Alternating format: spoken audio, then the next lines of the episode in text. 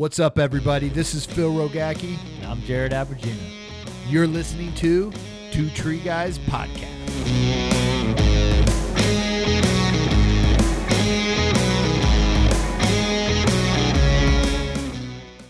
All right, everyone, we're here um, at Arborfest, Asheville, North Carolina, and we're still here. Man, we're still here. I thought we. would It's been a long week.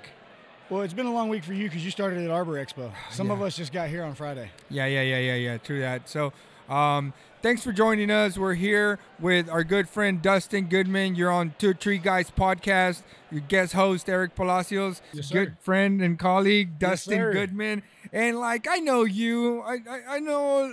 Well, we met here in 2019. Well, I'm, I first saw you in 2018 at the Waxahachie Cop Mm. comp, but uh, that was my first competition ISA experience. And I just see some guy in like bright red pants and a blue shirt dropping trees after the comp, and I'm like, "Yo, who is? What's going on here?" and then fast forward, and I met you at Arborfest. Yeah, yeah, we've had a good uh, friendship. We've learned a lot from each other. How did you get into this? Like, like, how did you get? uh, Like, I, I, I think I know a little bit, but I don't know like the, like the, the story, story, like the official story. You know, So, um, we're gonna make a movie about you, so we need the official story of how you got into it. Uh, okay, so the way the way this started for me is um, I've worked off the ground. You know, I, I toted shingles when I was 16. Uh, I did Christmas light installation coming in and out of the military, and so I was always comfortable working off the ground. Yeah. But I had never seen uh, an arborist. I never saw a tree climber. There was loggers in my area, but I had never saw anyone climb a tree with a rope. So I never knew you could make money doing this. Um, 2011, I left a job at AT&T and I went into inside industry, you know, going to climb the corporate ladder because I thought that's where all the money was at. I couldn't work in labor like I had been my whole life and and make a decent wage. Mhm. Um, I took a job at AT&T in summer of 2011 and ended up hating life. Uh, I was about to Really? turn, yeah, dude. I, I What were you doing there? uh, tech support. I was level two tech support for their U-verse system. So after you got thoroughly angered by whoever you spent six hours on the phone with, uh, they would send you to me, and then we'd start trying to solve problems. So you'd be talking to somebody on the other side of the world, and then you'd get me in Dallas, Texas, ready to yell at somebody. And I loved the problem solving aspect of it. I, I loved the customer service aspect of it, but I did not like sitting in a box like this and answering calls all day. Like I found myself, they paid great. I was making 20 something dollars an hour at, in my early 20s. I thought that was where the money was at. Oh man. And uh, I just started hating life. I found myself looking out the window at the landscaper, like, oh my God, I wish I could just go mow the yard and make this money. Like I'm so bored. Um, finally got tired of that job and left it in 2011. Uh, took the next job at the farmer's market, tossing pumpkins for $8 an hour. And I was absolutely so much happier. I was in the Dallas farmer's market in October tossing pumpkins. Uh, got a job. Uh, my friend Andrew Cooper gave me a chance to come out and do some Christmas lights in Tyler, Texas, with an electrical company they were working for. I'd been doing Christmas lights since I was a teenager. Um, no big deal. Showed up thinking we're just going to run lights on houses and bushes like we always did. Uh, the company had a master electrician that owned it, and he also installed all kinds of different electrical products. So he had me digging trenches. So I showed up to climb on a roof, and I end up with a shovel in my hand. I'm six foot three. I ain't never liked digging. I'm good at it, but that back gets to killing me because I'm kind of an intense person. So over time, I just I, I did not like that either. I show show up in Tyler, Texas. Two guys show up in an S10. Uh, Jorge and Reynaldo Campos. They both pulled up, hopped out of a little S10 with a rope and harness, walked up to a tree and started climbing. And I was like, I want to do that forever. Like, what, what, what are they doing? They're getting paid. And remember, my mon- my number was 25 an hour. I was making 25 bucks an hour. And then I went out and I was making 10 with this shovel. And I was like, what are they like? What are they getting paid to do that? And he's like, oh, that guy's making 22 and that guy's making 25. And I was like, I want to do that forever. and what I was seeing was not what we're doing here at Arborfest. It was not the competition No. network. It was It was the grungy work. it like was two fucking- under, one over, taut line on 16 strand. We were hip thrusting everything. But the biggest thing was we were installing lighting. We weren't climbing with spikes. I wasn't making cuts on trees. I was working for very high end clients, installing a very high end product, and we had to carry ourselves a certain way. But that did not bleed over into the safety aspect of things, right? They were climbing the same way in 2012 that someone was taught in 1968 with just a little bit better rope. Hmm. So I immediately ended up with a Sherrill catalog to order uh, some rope from. And I'm like, well, why don't we do this? Well, why don't we do this? And why don't we do this? And they're like, oh, we've been doing it this way for 50 years. It's like, yeah, you used to check continuity on the wire with your fingers. And now Fluke has a multimeter and you use that. I don't want to test continuity with my fingers anymore. I want to use these tools that make my life a little bit easier. Um, fast forward a couple years, I bounced around the country, worked everywhere from the Florida Keys to Northern California on that taut line, hip thrusting with a Klein tool belt, and Putting lights in trees. putting lights in trees. I got to work. Uh, we, synthetic moonlight is what. Honestly, uh, that's tree work is hard, but that's fucking hard work. Like I've put some It's- lights on trees, and it's not easy. It's a different way of going about climbing and working a tree. It's a than- different at height profession, you know. Like pretty I much because we were working with electrical conductors right so they wouldn't let us climb with spikes obviously spiking around electrical wires could be bad and they figured out that it was easier to teach tree climbers basic electrical skills and get them certified as apprentice electricians than it was to teach a journeyman electrician how to climb a tree yeah. and so Plus, he ain't fucking having it, right? He makes more money on the ground than what he does on, like, in a tree. So, like, yeah, I wouldn't, I wouldn't either. but they would pay tree climbers like in those days i was seeing north texas wages 12 to 15 an hour for a climber right doing the production work You're talking about back in the day. That was good money, man. was I was good making seven bucks an hour then. You know, exactly working for a utility. So 2014, I find well 2012, I found landscape lighting. Uh, it was r- November 11. I saw a climber. Uh, by February of 2012, I was in a tree, but there was no training program. There was no instruction. His climber quit, and I had been bugging him like, "Oh, I want to climb. I want to climb." And they're like, "No, white guys don't climb trees." I'm like, White what? man can't jump. yeah, yeah, white men don't climb trees. He was like, because it was a dominated industry by a bunch of guys that all came from the same area, Guanajuato. A couple of, like an uncle came over and he taught all his nephews and they taught all their cousins and they dominated this one little niche. Well, and think it's like no one really else wants to do it too, right? Like, Well, th- Like, those it's just- companies, those companies were exploiting those people in, Right. in that way. Like, Right. the, the companies knew that they could tap this labor network and then use that. And they're like, no, you don't want to do this. I'm like, dude, are you serious? They just ran up a tree. I never knew you could do that with a rope. I'd so like to what do that. company was that? Uh, the first company was Gleason and Company. It was an Pa- offset. pass me that pen, Yeah, yeah, I got you. But the company that you're looking for is John Watson Landscape Illumination. John Watson. Yeah, they're they're still based in Dallas, Texas. They're still installing lights all over the country. At one time, they had offices all over the country, worldwide operations. Like the the original founder of that company, they called him Mr. Moonlight. He was in the 60s and 70s, was doing all the Hollywood stars. I got to work all over Southern California, the Hollywood Hills, uh, Bel like places that someone from East Texas would have never seen Right. because I climbed stuff. And I could not believe what this was allowing me to do. It, it, allowed, they paid for travel. There was per diem. That still sounds like a cool job. I don't know. It- and now being a comp climber, I wish I could have done that as comp training because what you see, like if you get a beginning climber and you're training them in the training world, they're not gonna be out making three inch reduction cuts, right? Not in their first year. They're not. They're going to be in the middle of the tree, working removals, working pruning, doing stuff that they that's within their skill set.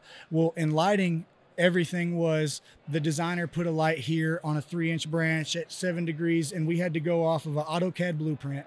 It was super specific. Everything was set up to where mm. that this client would see this the illumination without the source of the illumination. So they drove us and flew us all around the country and I got really good at it. It was pretty much painting light on a black canvas, but it allowed me to go out to pieces of a tree that, oh, excuse me, that I would have never otherwise seen. Like I was climbing on a taut line, having to work on vector forces because I'm I'm sub 200 now, but I was 240. Like I was hip thrusting. I could, Really, two forty? 240. I can't imagine you being two forty. Yeah, I could throw me now.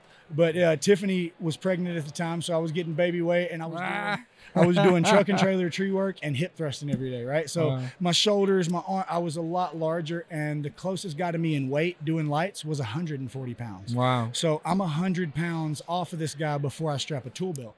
So you you you do that for a while. Um, you've been doing the lighting. You've been already traveling. You start getting in the tree game.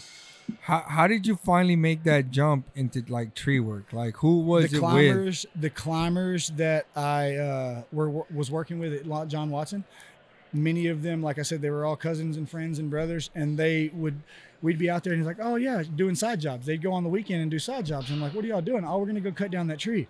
Well, how much are you gonna make to cut down that tree? Five hundred bucks. what? You're gonna make 500 bucks? Looking back, dude, they were underbidding stuff Oh, absolutely. drastically. But when you're making 540 a week, 500 in a day sounds like a rich man's world, right? All right. So um, I had no business climbing and cutting. Uh, I should not have been in the tree with a chainsaw, but my climbing skills did not show these guys that. Yeah. Um, I didn't make the jump with like I went from a very professional company in the sense of the way they served their clients and the way they ran their business and the way everything was structured, W two, health insurance and everything per diem, and then I went into Craigslist tree work. And um, I left that company. I was tired of traveling, so I was two weeks out, two weeks in, or three weeks out and one weekend, and constantly on the road. Uh, my oldest daughter, my youngest daughter, was born, and I told them when Tiffany was pregnant, uh, they made me pay for a flight back from California when she had to go to the hospital. And I let them know, like, hey, my wife's pregnant. She won't go to the doctor, but she calls me and tells me she's on the way to the hospital. I told her I was on the way to the airport. And I left Thousand Oaks, California in a work van and I started driving towards LAX. And they're like, well, we can't get you on a flight until tomorrow. I was like, well, this company Amex says I'm going to get on a flight today and we'll figure it out later. And um, they let me get a flight. And then they waited like three paychecks until I had like a 96 hour, like a 96 hour week and like a 80 something hour a week. I had like so much overtime and they took that $500 flight out on the heaviest overtime check I was going to have that month. But we didn't discuss it. They just pulled it out and I was like, okay.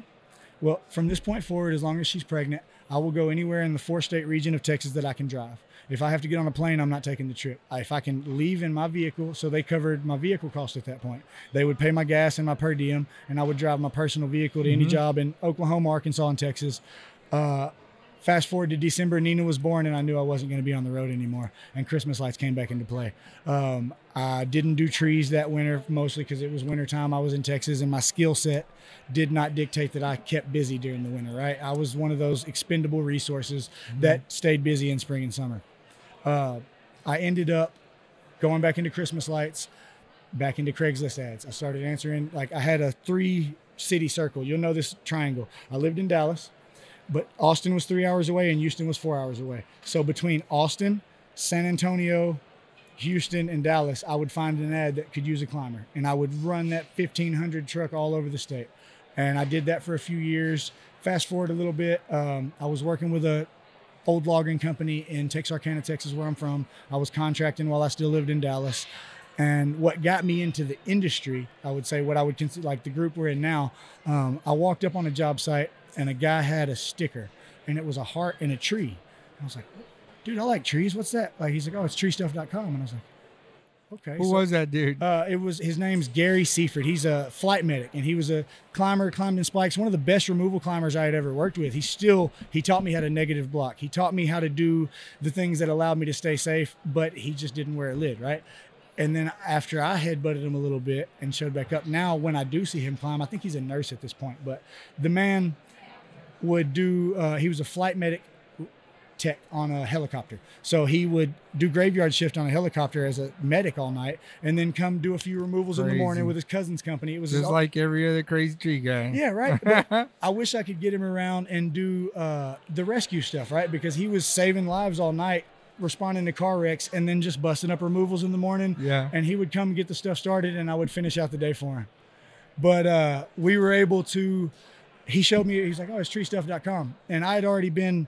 The Sherrill catalogs were the basis for where I'm at now, right? Yeah, like like those.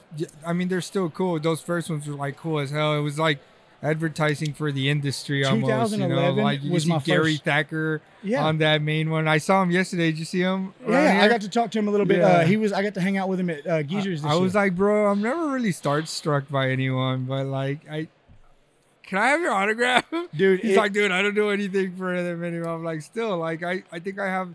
He was one of the first dudes I ever hung up on my wall. You know that Sherrill had that um, picture of him with the camp saddle on there. See, Real badass, doing I- like a badass. I didn't get that one. The first poster I got was something Tree Stuff was giving away in 2016. It was like Kevin Humphreys on there. I don't. man, I don't even remember. the K. Hump. They were. They were giving them. Uh, they were giving them like for the orders. I ordered 20 of them or something, and it was just giving them to kids every time we go to a job so, site. So you you get there and was it Gary too. Uh, his name was Gary Seifert. Yeah. So Ga- Gary. So Gary got a, a, tree he got a sticker tree stuff sticker, there, and he's like, "Oh, "That's where I buy my equipment."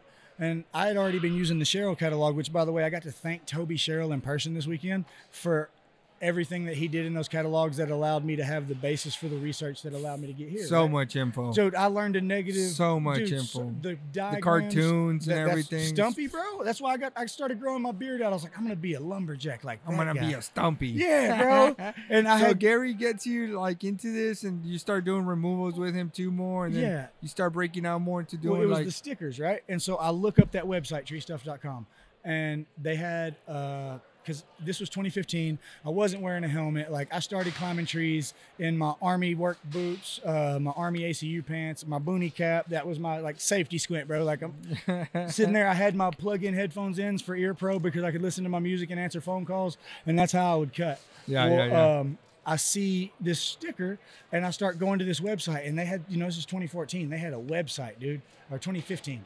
So I found this event called Crash Course, and uh, it was two hundred dollars. It was a weekend of training in Indianapolis, Indiana, and you know I, I learned the hard way. Crash Course sounds like the best thing for me. Wow. So I, I bought that. who put that together? Tree stuff, dude. Well, It- who it- would teach it? so that was the best part. I showed up and I had no idea who anybody was. So I show up in my first event in blue jeans and Ariat boots and a tank top, like, hey, I'm from Texas.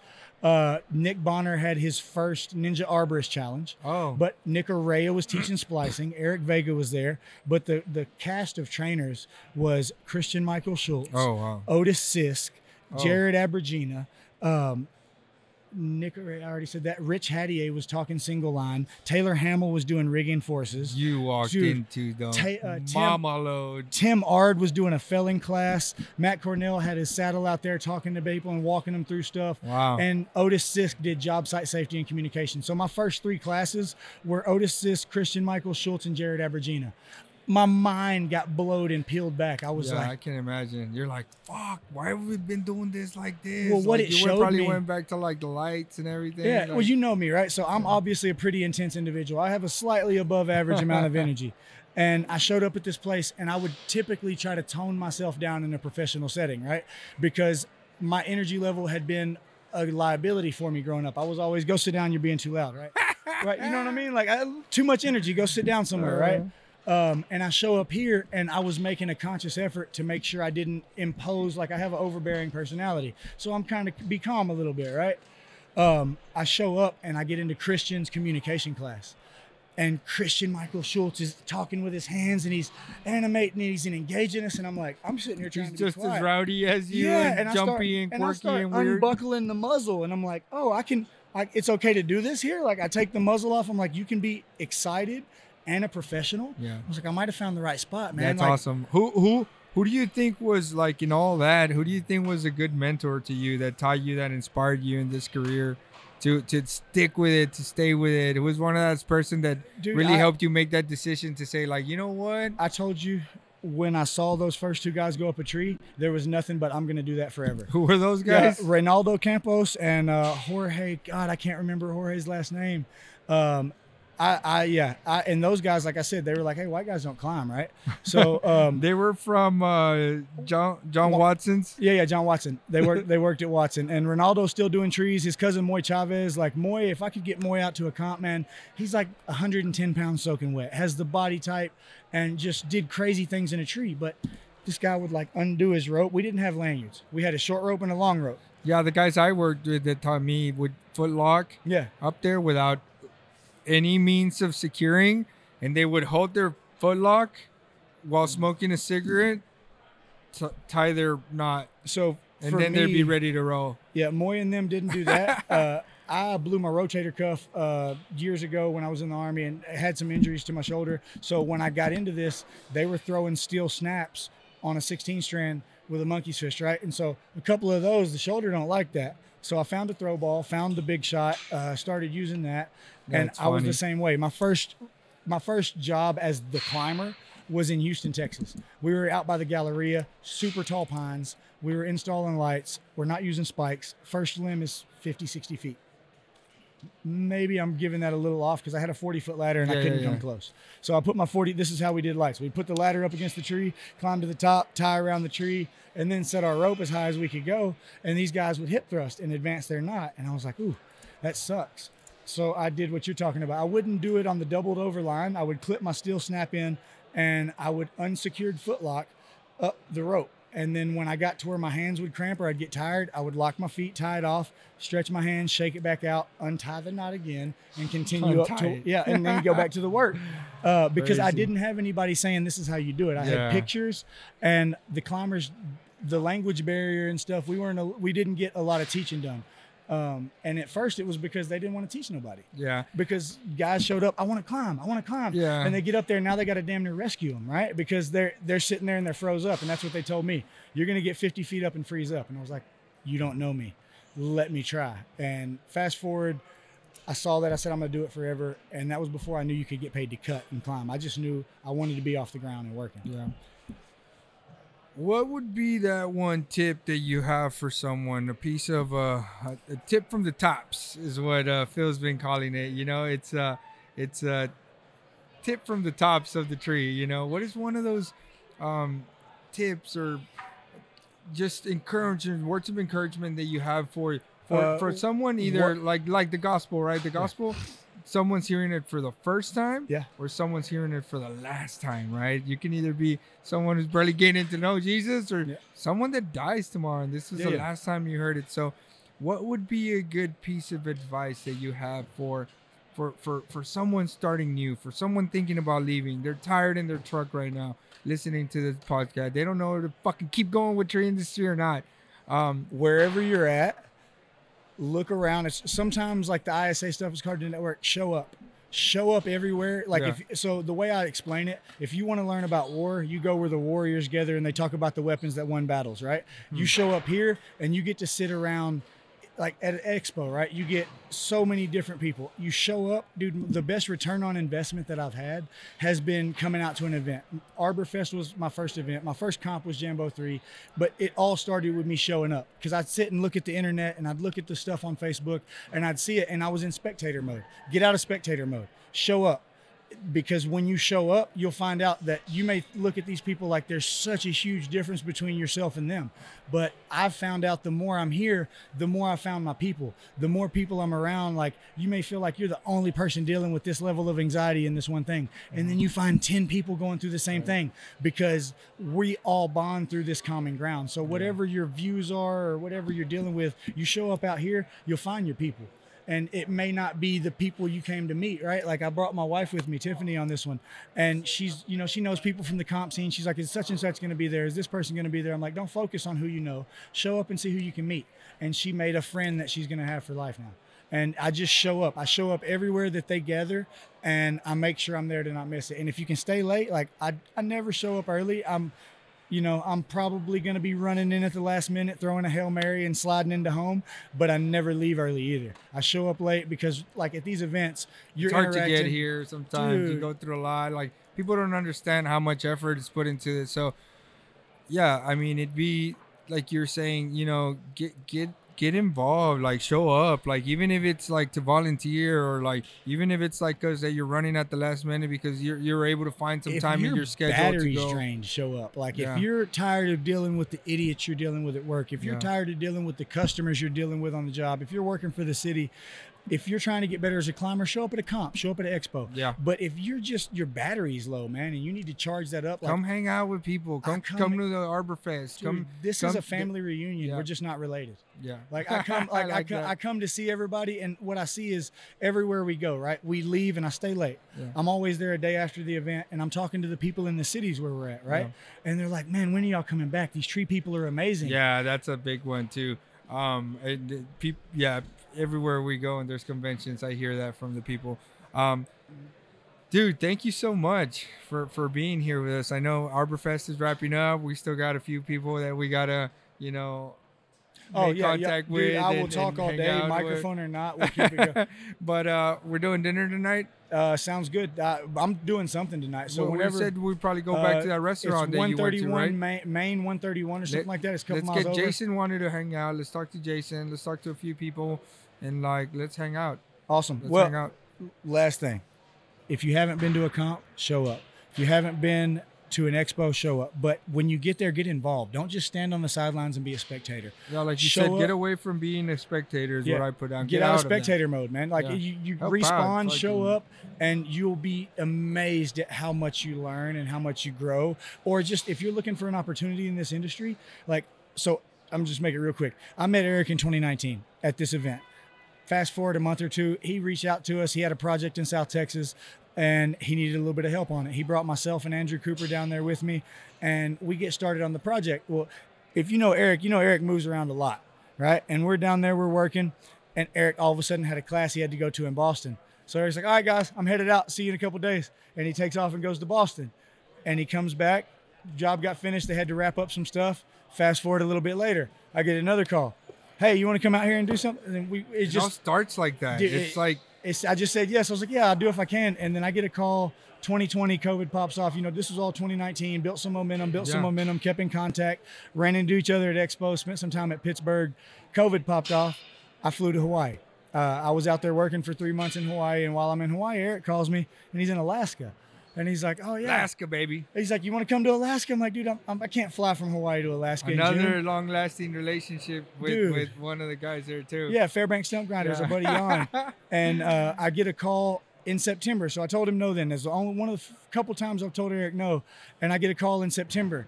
Don't have anything going at the moment. He's like, hey, what are you doing right now? And I'm like, man, working. He's like, well, can you come to Alaska? I was like, yeah, dude, I missed it in June. When are we going? He's like, I'm here now. That's right. The first one was missed. Yes. Oh, that's right. it's- I'm you like, called what, me what back. did you say no to? I didn't really remember. I said, well, I didn't say no. I said not right now. Not right because now. I was leaving Hawaii that week, and I had to. I'd been away from home for three months. I had, dude, I had a yard that was almost as tall as me. just goes to show you though, like wanting to do something, Yeah. coming here, like you said, just showing up. There's always gonna be someone that believes in you, that needs help, you know, that needs an opportunity. and Um, everybody gets something different, right? When I first showed up, I was here for the classes. There are people who are here who are seeing span rigging for the first time Yeah, in their life. yeah. At this point, I'm here. I'm collecting people. I'm not grabbing stickers and buffs. I'm grabbing my friends up and giving them hugs. So that's awesome, bro. thank y'all for having me, man. Uh, we- Thanks for being here, man. I need a power hour, bro, because I, you know, we just got we just we just tipped the iceberg. You need to come down to Cali. We'll do a power hour with Bob at the main show. We'll have you uh, uh, an hour, an hour and a half. Like th- those shows are long. Well, I'm gonna have to get out there and work with you. Eric's been trying to drag me out to Cali for a minute Let's now. do it. Well, thanks again for being here. You're an awesome me a hug, friend. You're an awesome colleague. Uh, really, really, really appreciate you. And uh, we're still gonna be sticking around here at Arbor Fest. Maybe get another interview before we leave. Stick around. It's been great. You're here with your co-host uh, Eric Palacios. Reaching out.